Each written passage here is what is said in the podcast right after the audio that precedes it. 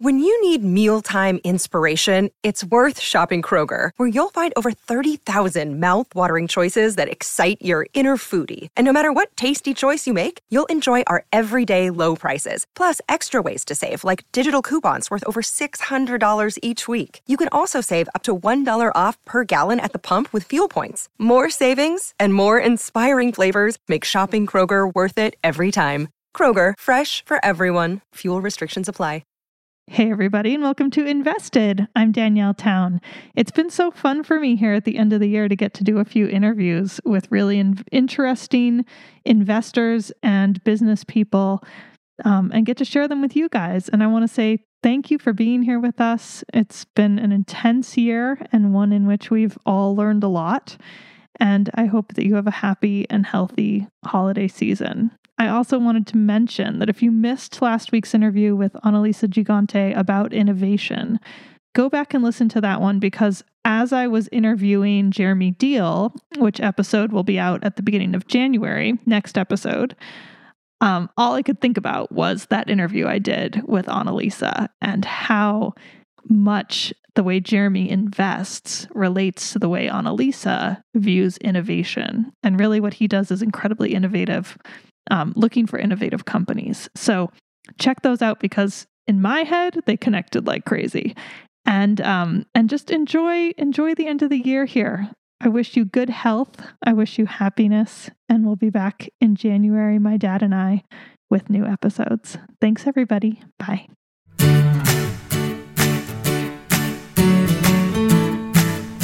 Hey, everybody, this is Phil Town. And this is Danielle Town. Welcome to the Invested Podcast, where we are figuring out the best way to invest so that you can have financial freedom, so that you can live your Dharma, you can live the life you want to live, and you can pass on this knowledge to create generational wealth. How's that? Oh, How's that? I like that one. How's that?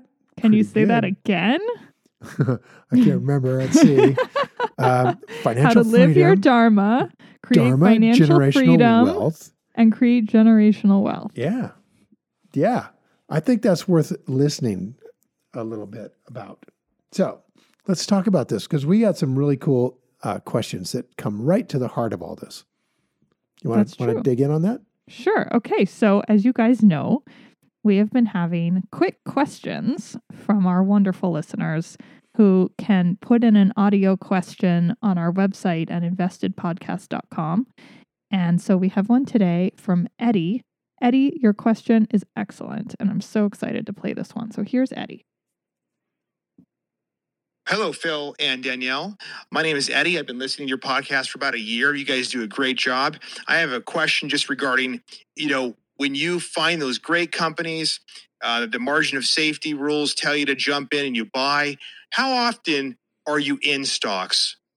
You know, how often are you in and buying these companies?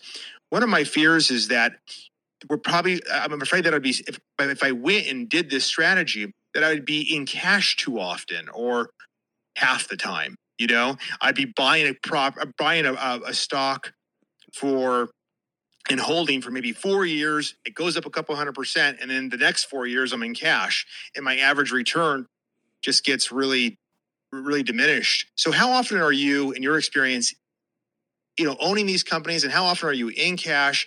And just when you're out, when you're just in cash, just looking back over the total time period of you know you're investing how does it really affect your annual compounded return? Uh, um, anyway, that's what I wanted to know if you could answer. I really appreciate it. Thanks.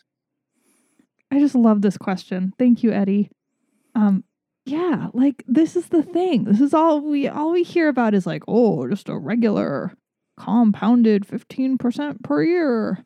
And that's great. And it all sounds very steady and you know, you just stay in the market and invest forever and never take your money out. And in real life, we take our money out sometimes. And right now, a lot of people are in cash. And so Eddie's question is so spot on. What does those, it, first of all, is that the right thing to do? And secondly, what do those periods of um, of not being invested, of just waiting to buy things, what do those periods do to your overall return? And and I I mean, I think the basis of his question is is this really the right strategy? Okay. Well, yes, it is. and now I'll prove it. Okay, good. Love the proof.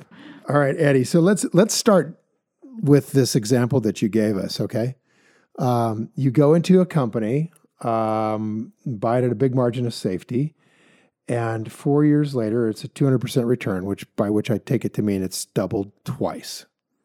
Is that fair Mhm. enough? That's Okay, so it went up and then it doubled again. Mhm. Is that have I got the right number of doubles? that's what I would think, but I mean, Well, I'm we can take it we can way. assume that. Yeah. Yeah. So uh, maybe I have that wrong. Maybe 200% means it's doubled once, that's 100%, and then doubled another 100. Another hundred percent maybe. So if it started at 100%. ten dollars, maybe now it's at thirty dollars. okay, let's say $30. Okay. I think 200%. How do, how do you even calculate that? I don't Well, know. you do you do ten times 0.3. No, well, I think if 100 went to wrong. 200, ten times point. you would show a 200% return, actually, which is, you know, in four years, that's okay, right? I, I would say, first off, Eddie, if you did that and you went from 100 to $200 in four years or 200% return on that way of calculating it, that's not a great return, right? In the last four years, that would have been lower than the market itself. So I'm going to presume that there was a mistake made and you didn't buy a company that was on sale for 50% off because if you did, it would be a lot higher return than that in four years unless something went wrong. But let's just take it at that. Let's take it as a kind of a crummy return. Okay, which one are you? Which one are you going to use for this? So 100 example? to 200 in four years. So that it's hundred dollars to two hundred dollars. Yeah, Okay. in four years. And then you do nothing for the next four years because you sold off this thing and now you are sitting in cash for four years. So really what that means is you went from a hundred thousand or a hundred dollars to two hundred dollars in eight years. Yeah. Right? You made Yeah. it in the first four, but then you didn't do anything with it for another four. Yeah. And so what's your return? And the answer is your return is nine percent per year compounded. Okay? Okay. which turns out to be the average market return since 1960. Nine percent? Yeah, No, I thought the market return was like five percent. for the last 120 years. Yeah. Oh. So I'm just taking a, a really good time of the market. In other words, you're not going to expect the market to do what it's done in the last 10 years because it started after a gigantic crash. Yeah. So if you took where the market was, which was at about the Dow Jones Industrial Average is about 14,000 and now it's at like 26,000. So that's basically one double in 10 years, which is 7%. We could throw in we could throw in some some some dividends, okay, and let's call it 9. In other words, you did a not a great job here of buying a wonderful company on sale. You made 12% on it in per year in the first four years, but then you didn't do anything else with it for the next four years because the market was too high and you couldn't find anything. Your overall return is still 9% compounded, which is at least as good, maybe better than the market itself over some over an average period of time. You you look puzzled. Are you with me? Danielle? Yeah, I'm with you. I'm with you. Okay. But I want to take a little better example. Let's take something that is, I think, fairly likely to happen. If you're buying a company and you buy it at a 50% discount to its real value, what we see over and over and over again is those prices in this kind of a market just go right up quickly. They go back in a big hurry if you get it right. Okay. Yeah. So let's uh-huh. take something a little more like, okay, that was a good rule one deal. You put in $100, and four years later, you've got two doubles, $400, Okay. not one double. You doubled twice in four years. Okay, cool. So that was really a good one. You're making about 30% a year compounded. And now you sit and do nothing for the next four years. So what happens is you've gone from 100 to 400 in four years, and then eight years later, you still got 400. How's your rate of return? And the answer is your compounded rate of return is 19% per year. You crushed it. And this is the remarkable thing about these high rates of return is that they really do allow you to sit in cash for long periods of time and do nothing um, and still come out extremely well. His question was so, how do these periods of being in cash affect the long term return rates uh, after several years of, of being in cash or being in the market up and down? And I think what I hear you saying is what it does is it reduces your rate of return. Sure. And the way that you think about it is instead of just looking at the return of the years that you owned a given investment or let's say your portfolio your portfolio overall you look at it including the years that you're not fully invested Right. and thereby reduce the return accordingly Right. so it does it lowers it so basically Right. his question is like the implication of his question is correct like yes it goes down Yep. But the the further implication is I'm not going to be doing as well if I as if I would if I just left my money in the market. Right. So that's, the that's the other side of the coin. Right. If you're making these sorts of investments where you're buying based on an event when it's uh, when the price is quite low to its actual value and you can expect it co- to go up considerably and then it does um, then you end up i think this is what you're saying you end up making more in the long run despite those periods of being in cash because you've uh, made so much in a shorter amount of time through investing during that event versus a more uh, a lower rate of return over let's say a longer number of years. We've got the same number of years, but you've sorry so same ultimately- right same number of years but longer number of years actually in owning the stock owning the market. owning and the and market of course the the market is not immune from um, treating you badly, Eddie. It's like in fact you can pretty much guarantee that the market is going to just absolutely whipsaw you um, over any long period of time, and that means that virtually every i like that the market's going to whipsaw you it's not it's not a like a nice quiet ride in the market. It requires great fortitude to just sit in the market when it's going down by 50%, which it did if you guys will remember, it did that over and over again, right? So did it in in 2000 to 2003, it did it again in 2007 to 2009, it did it again uh, or it's about, I think about to do it again.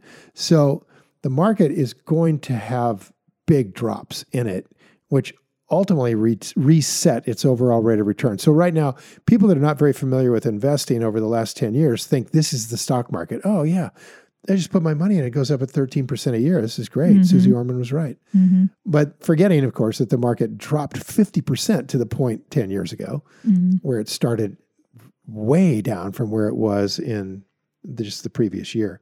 So I thought I'd take another look at this um, using our experience over in Singapore with our first class in 2009, which you you you you pointed out is at the perfect time to be investing, right? i did Just you mentioned that on. last time Yeah. So let's not be so perfect this time. oh let's not i love All right. not being perfect All right. So first, let's start with let's just stay in the market. Period. From August of 2007, where I went on CNBC and said, "I'm out of here. Okay Things are too pricey." But let's just stay in right there. Let's follow the advice of the guy who is the senior editor for Kiplinger magazine, which is you can't tell when to get in, you can't tell when to get out. So how are you going to know? Um, and let's just stay invested. So August 2007, the S&P 500 was at 1,474. And let's say you have at that point $100,000 of stock, okay which means you've got about 68 shares of the S&P. Okay. All right. Now we just take it right till now and it's at 3110. Um, and your 68 shares of the S&P are now worth $211,000. All right, so Mhm. here we are with Eddie's scenario. Basically, you've Mhm. doubled your money. You got 211% return, yeah right? that's Pretty basically good. exactly what he said yeah Exactly what he said. And the compounded annual growth rate of your money, not including dividends, is 7.4%, which is what we're saying. mm-hmm. Okay, so 7.4. And that's quite a lot different than 13% per year, isn't it? Right? yeah That's about half. So that's the real number. That's what you could kind of expect to see, I think, over a long period of time. All right, now let's now instead, let's just get out of the market when I said to, and we can talk about why in a minute, but let's just say um, I have this magic crystal ball and you're listening to me, and it says, Get out. And I'm on TV saying, Get out, August 2007, on uh, Maria Bartiromo, Closing Bell. Go look it up. it's real. We're never going to stop hearing about this, Never everybody. stop hearing about it. and I'm out at 1474. So now I have $100,000, right? I got 100 grand in cash. Now, Eddie's point is, wow, am I going to sit in cash for long periods of time? Well, I'll, I got to tell you, the the cash period that happened from August of 2007 until March of 2009, where I got, you know, very publicly saying get back in, is um, uh, 18 months, and that's a relatively average period of time for staying off in cash because once stocks start to drop from a ridiculous price, you know, just like if you're looking at a car that's getting discounted every day, or you go down to Filene's basement every day, they knock the price down some more. You're not in a big hurry to buy that suit. You might as well just wait a little bit because this thing is coming down like a brick. And unlike Filene, unlike Filene's, nobody's going to buy up all the stock, right? You get, you get to just sit there and watch it. So I'm just sure watch Filene's it. Let it go. basement exists anymore, Dad. Oh, it doesn't? TJ Maxx, guys. TJ Maxx. Okay, TJ Maxx wiped them out. All right, so now you're just going to wait until not the market determines when you get back in, but the company prices that you want to buy. So you've made a really lovely watch list and you want to buy these stocks. And now they've come down and down and down and down. And at some point, you don't know where the bottom is. So I, I don't have that magic ball, uh, magic crystal ball, but I do have the ability to know that something is reasonably on sale, you know, with a big margin of safety.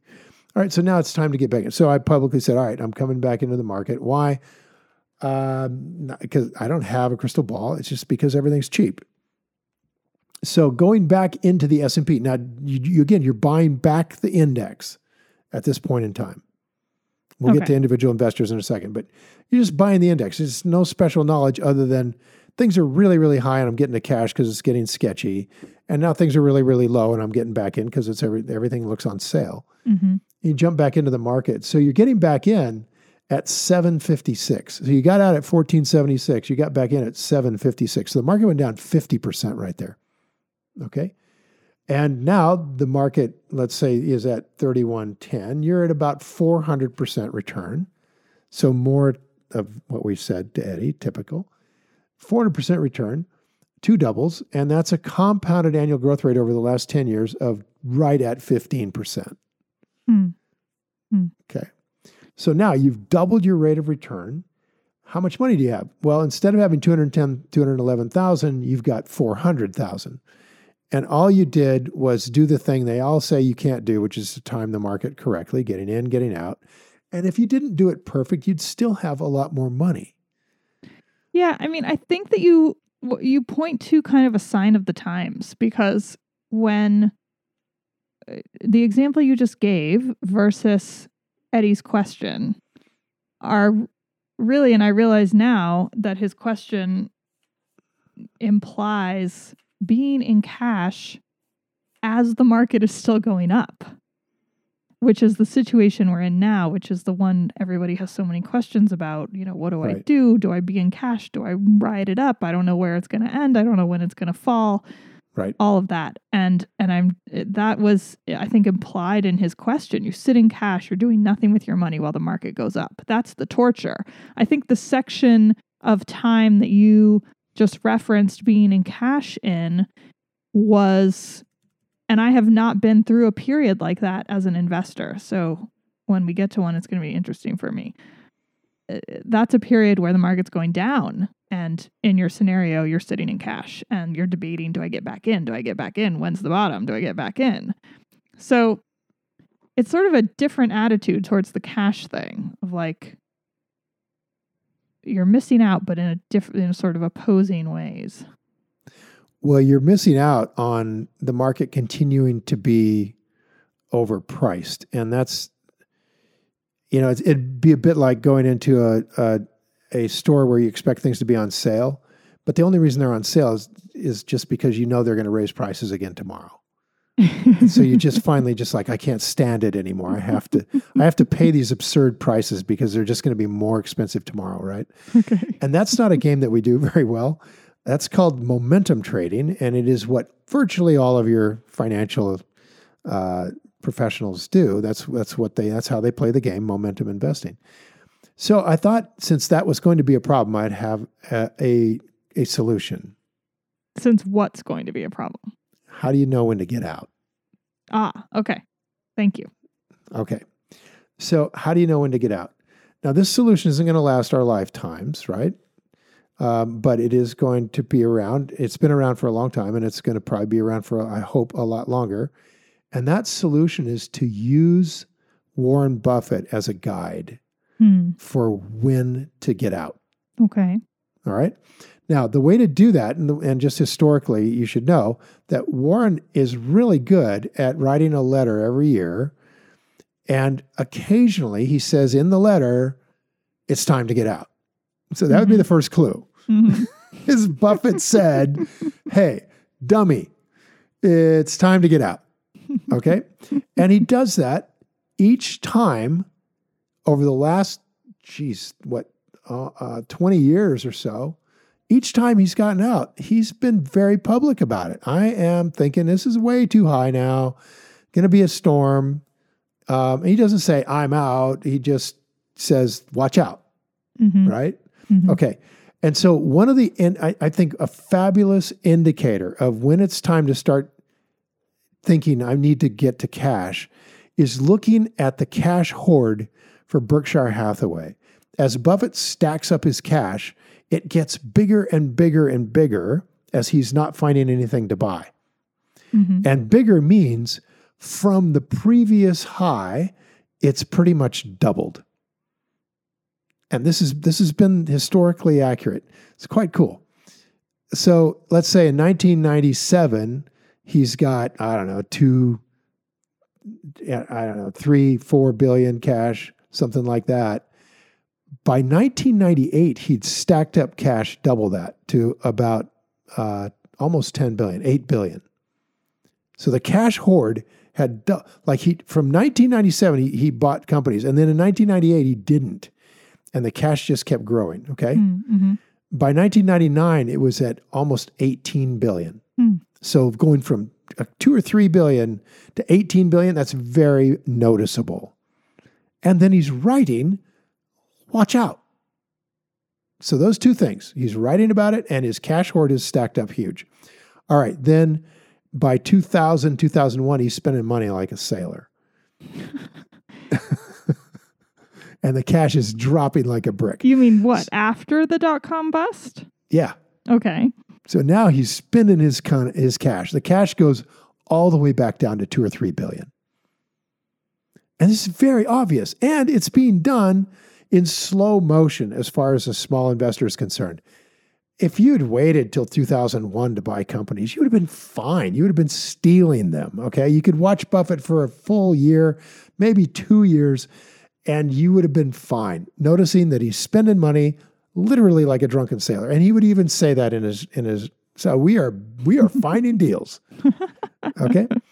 Now you wait, you wait, you wait, you wait, you wait, and you notice that by 2005, he started to stack up cash again. Another day is here, and you're ready for it. What to wear? Check. Breakfast, lunch, and dinner? Check. Planning for what's next and how to save for it? That's where Bank of America can help. For your financial to-dos, Bank of America has experts ready to help get you closer to your goals. Get started at one of our local financial centers or 24-7 in our mobile banking app. Find a location near you at bankofamerica.com slash talk to us. What would you like the power to do? Mobile banking requires downloading the app and is only available for select devices. Message and data rates may apply. Bank of America and a member FDIC. 2006, it gets bigger.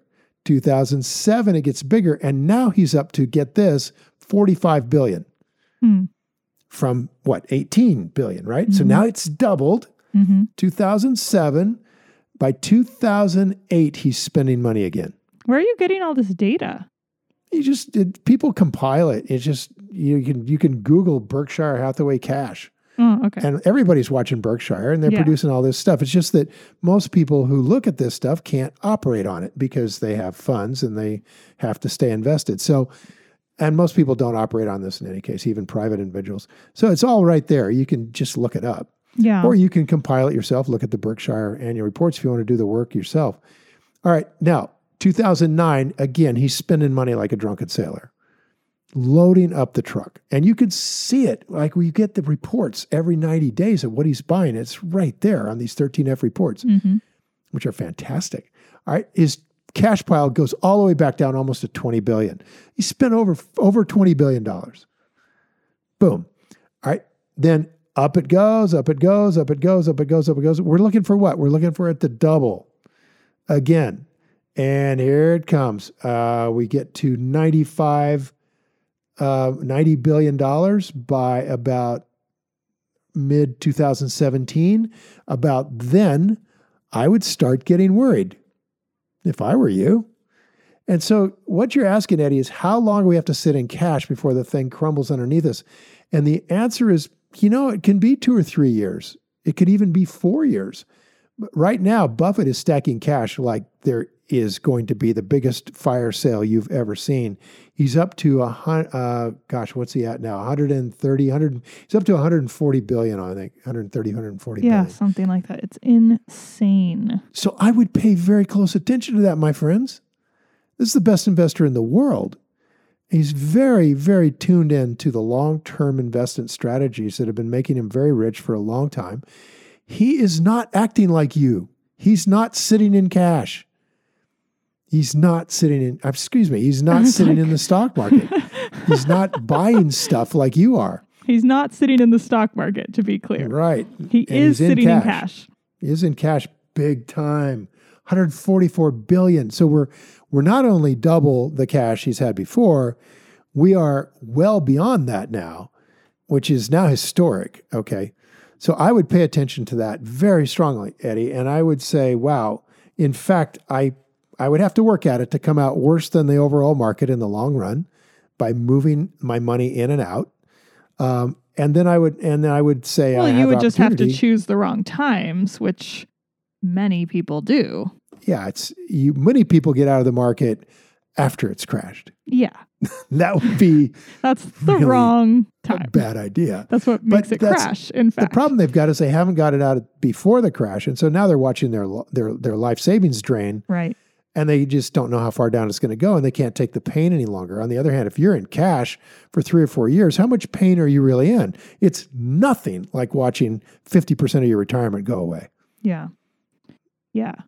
But Yeah. you are watching potential gains not happening. You know, it's you are, and that's hard. It's very hard, but, But it's, it's not, as hard as what you just said. throw up in the gas, in you know, in your garbage Yeah. can. That's yeah, yeah. the other thing does. Agree. The other thing is terrifying, especially if you're heading toward retirement. I mean, there's nothing scarier than watching a stock market crash. If you have 60, 70, 80% of your, your, your retirement sitting in that, and you don't know how long it's going to be before it recovers. And here's the Yeah. problem, you guys.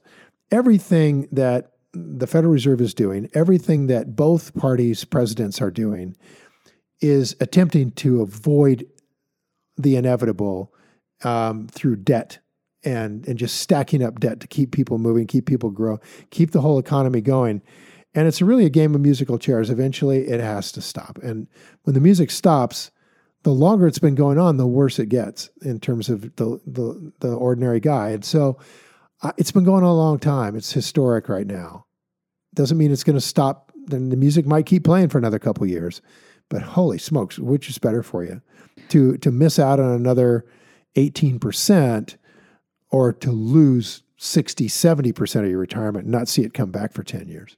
Totally agree. I also think that part of the reason that value investing has grabbed me so much is that I can ignore everything we just talked about Right. and I can just focus on an individual company and its individual value and individual price, Right. regardless of what's happening with politics or market numbers or anything. Um, and that makes it for me, it makes it simple. Like there's just less data to worry about. Um, and so if I own a company that that I bought cheaply, even if the market crashes, and again, I haven't been through this in real life, but my in my imagination, even if the market crashes and that price comes down with the crash, I know why I bought it and I know why I bought it at that price and I know what the value is and the value isn't going to change just because the market has changed. So that gives me an opportunity to buy more. Yep. And and just just knowing that in my mind gives me so much emotional confidence that I'm not going to be throwing up in my trash can as you just said because I don't want to do that. That sounds terrible. And just being able to to skip all of the noise and all of the macro stuff. Um, and I'm not saying that that's not important and interesting, and, and many people love learning about that stuff and considering it. But I think um, going in and out, as Eddie as Eddie said, going in and out and having periods of time in cash can kind of be it can kind of just become your normal Mhm. when you're just focusing on the individual companies and really ignoring everything else. Yeah, very good. Very well said. And I would add one more thing to that, and that is that, that Danielle is essentially saying that there's something on sale every day in the stock market. Every day. It's Am just I saying that? on- I don't know if I'm saying that. I would say that. Every day something's on sale. We just don't know what is kind of the catch. Got to find something it- in those 3,000 companies. Yeah, the, the catch is that a lot of them might be on sale, but we just don't know. We just don't. They're not part of our our circle of competence. They're they're not something we necessarily understand. So the difficulty, particularly for for starting investors, is that you have a very you you must keep a very narrow uh, circle of competence. You got to have a small circle and stay Mhm. within that small circle Mhm. and be patient. Um, but the longer you do this, you guys, and you know, over the next 20, 30 years, your circle just naturally expands as you learn more about companies and start to build up your stories on these different companies. And that gives you more opportunities. You'll see more things that go on sale um, that are still, you know, six inch bars. They haven't become six foot bars. So yeah, there's a lot of stuff on, on sale out there almost any given day in the market because of normal market fluctuations, but a lot of it's six foot bars too, and you just can't jump over those. So it's a combination of growing your circle of competence gives you more opportunities, and um, just being patient and and trusting that you won't do worse than the market. So I think the answer is there, like, yes, those periods in cash make it seem like your rate of return gets reduced, and like it literally does. But overall, if you choose the right times to get in and get out, which is a huge if, but that's why focusing on individual companies is really nice, then you will end up with a higher rate of return. True? overall. And I'll, I'll leave you with one more thing before we wrap up, and that is that Charlie Munger truly believes, Eddie, that you make money while you wait in cash. Hmm. It's it, you're making money while you wait, and then the the kind of the flip side of that is you make money while you sit in the company. Hmm. So it's Mhm. action that costs you the money. Mhm. And what you want to do is you want to take action very, very slowly, and then you want to leave it alone for long periods of time. And that he would said be in the short term. Oh, sorry. Go ahead. no, that'd be ultimately the the right stuff. You know, we we don't make money when a stock, you know, when we're buying stocks, we don't make money when we're selling them. We make money because we are very patient, both as an owner of the business and as someone sitting in cash. Yeah, he said in the short term the market's a voting machine, in the long term it's a weighing machine. Yep. And we just Yep. have to wait for the weighing to come. Yeah, out. wait for the weighing to come because it's coming. It's coming. in in like five years, Yeah, maybe. maybe. but there's there's no choice because we don't have a crystal ball and it's real money and we can't afford to lose it. Yeah. So speculation is just isn't a good game.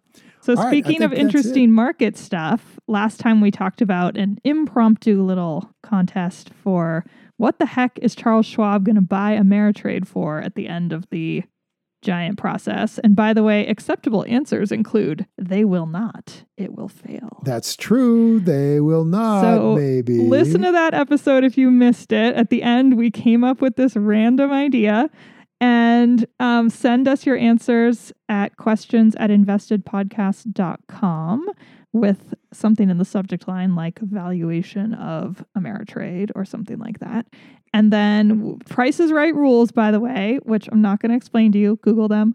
And look um, for whoever wins to be shouted out on the podcast down the line after the transaction is complete. So But it's you just know a fun really little horrible? exercise to get What? uh, all of us figuring out the valuations. we didn't think this out. What would be really horrible is We didn't just think it out at all. Bonehead guesses correctly does no work at all.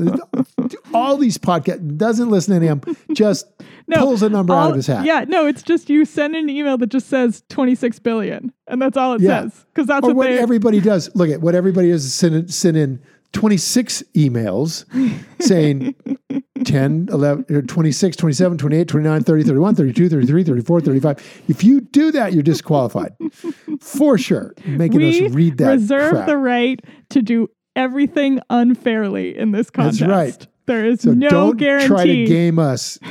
We're on to you already. And in fact, if you don't give us the logic behind your number, then forget you. I am not even giving you the time of day. well, we, didn't. We didn't say that on the last episode, though. So I'm we're making it it, unfair right now. I don't care. They're tossed out. So These are our rules. I like this though. I do think that showing your work is important, and it's also a real challenge to show your work often in a uh, very clear way to people who are not yourself. So take that as a good opportunity to try it out and uh, and see how it goes. Yeah. And if you just make up a bunch of numbers, we'll know it. we'll throw you out. The way the math teacher used to know back in ninth grade. exactly.